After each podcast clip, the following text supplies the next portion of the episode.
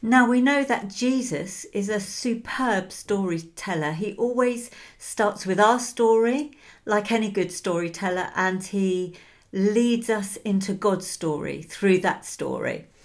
And uh, this morning we have the two builders.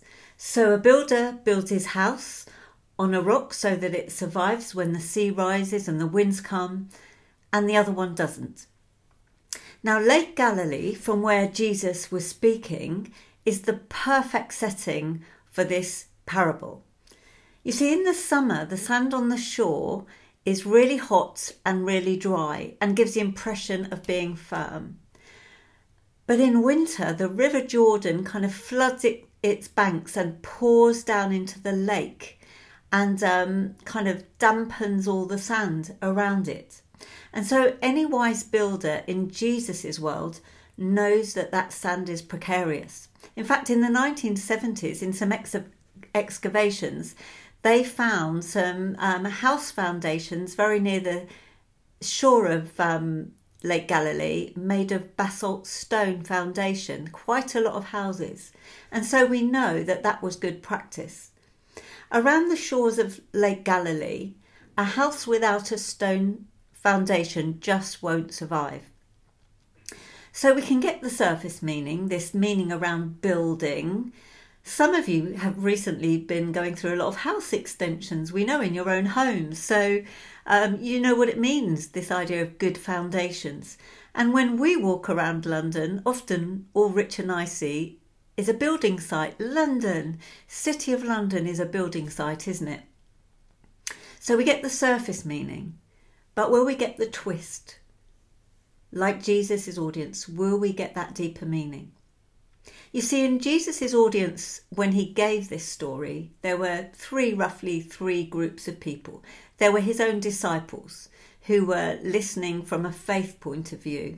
There were people who were just fascinated by Jesus' radical teaching, and he'd kind of built up a national influence and people just followed him. A crowd followed him just to hear what he had to say.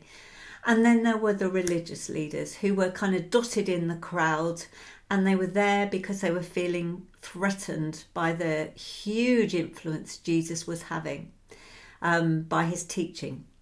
And he says to all of them, You're all invited to hear my words. And he says, Everyone who hears these words of mine and puts them into practice is like the wise man who built his house on the rock. But which words is Jesus talking about? Well, this parable comes like a bookend right at the end of the Sermon on the Mount teaching that Jesus had given just before that Matthew chapter 5, 6, and 7. All Jesus' words of teaching, all in a block. And that Sermon on the Mount is often considered to be a kind of Magna Carta, um, a generous framework for life in God's new community under God's loving rule. And this was really challenging for the religious establishment because it was so radical, so generous. Three whole chapters of it. Here's a few tasters. I want you to hear this teaching of Jesus this morning. First, we have the Beatitudes, the blessed are, blessed are the peacemakers, blessed are, are you when you're persecuted, all those kinds of ones. Then there's live as the salt of the earth, the light of the world. Don't think freedom lets you off your responsibility to God's good purpose. Your inner life must align with God's good purpose. Be reconciled with those you've offended. Don't even think about betraying the promises you've made to your partner. Let your integrity be enough. Expose unjust abuse. When it comes to money, treat everyone like your closest family and friends. Love your enemies. Give aid, but don't make a show of it. Pray, but don't make a show of it. Grieve over sin and be cleansed, but don't make a show of it. Value what lasts. Don't waste your life on nonsense. Make sure your inner life's healthy. Don't get distracted by conflicting desires. Don't fret about things you've got no control over. Don't be judgmental. Work on your own flaws. Give everything due honour. Don't be helpless. Have you've got needs? Ask, seek, knock, and you will find. Do to others as you would have them do to you. Don't follow the crowd. Follow me to life, says Jesus. Don't be naive about fl- uh, flashy promises or quick fixes. Be discerning in your choices and don't be duped by people who do flashy things in my name. I don't even know them. And the golden rule of this teaching right through is mutuality, love, justice, and absolutely no domination, manipulation, or abuse. What a charter of freedoms Jesus is proposing for that new community. So, why this teaching and then why the parable? You see, there's a national crisis going on in Israel. The religious and political leadership have kind of lost their way, they've lost their voice. They're official legal experts in Torah law, but they're using it to their personal advantage. They've muted the power of the Old Testament prophets, the power of Scripture to speak for itself. So in the Old Testament, the prophet would say, Thus says, says the Lord. But now it's got muddy and confused, and everything's kind of got a bit corrupted in Scripture. Consequently, their house, which is another word for the Jerusalem temple, is built on sand, Jesus says, and it will be swept away. And Jesus draws this line in the sand for us. And he says, Will you reject this kind of um, surface righteousness for a richer, deeper invitation into this new kingdom community? Will you trust this expansive, inclusive vision of my Father's generous kingdom? Will you act on my words? Now, leadership expert um, Max De Pree said if you want to know what you really believe, just examine your behaviours. And I think that's true, don't you? So we can say one thing and do another. We can say, for example, I absolutely believe in truth, yet under pressure, we tend to lie. So our core belief isn't really truth, is it? Or we might be really vocal about living ethically, but we keep ordering from Amazon Prime. So living ethically is not necessarily our core belief. Back to the builders. One acts on Jesus' words, one doesn't. Ultimately, the message is clear. What matters isn't so much our words alone, but it's the actions and the choices in our daily lives. And ultimately, Jesus' demand on us is an ethical one. And here's the twist another little twist.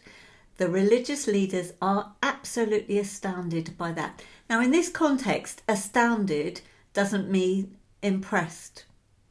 The crowd is fascinated and the disciples might be inspired, but the religious leaders are hopping mad. You see, they feel themselves to be God's gatekeepers. They're rattled that Jesus, with such authority, is redrawing the boundaries of God's generosity in such inclusive ways. So here's the question when we've heard Jesus' teaching, what will we do? On what will we build our lives? It can't be just religious activity, says Jesus. It can't be just words it's going to have to be on a long and faithful obedience. My words, says Jesus, and he says them to us, are not to be toyed with. They're only heard as they begin to work on our life and shape us into full and lifetime faith.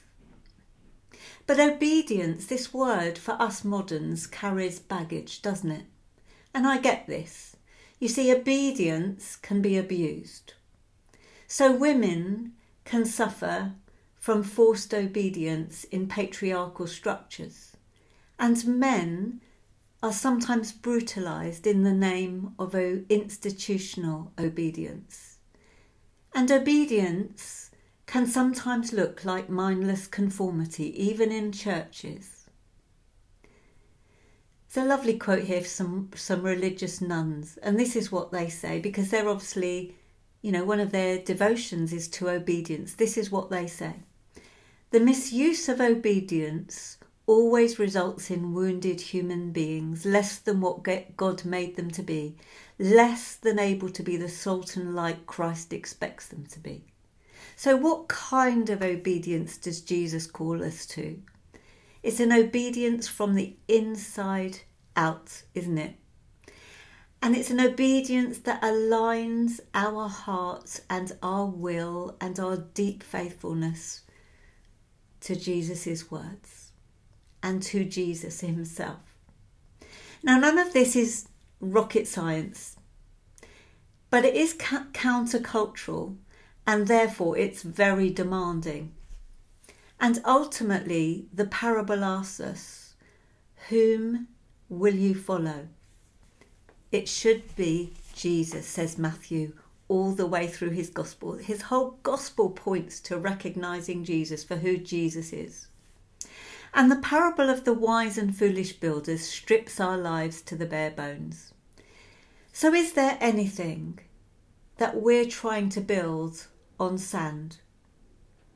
A lifestyle, a relationship, our diaries, a schedule, a program, a dream, in our personal choices, in our family life, in a relationship, in our church, in our communities? Is there anything that we know deep down we're trying to build on sand that will wash this away? And if that's true, can we let God remake us from the below the ground up, from the inside out? That's the challenge of the parable.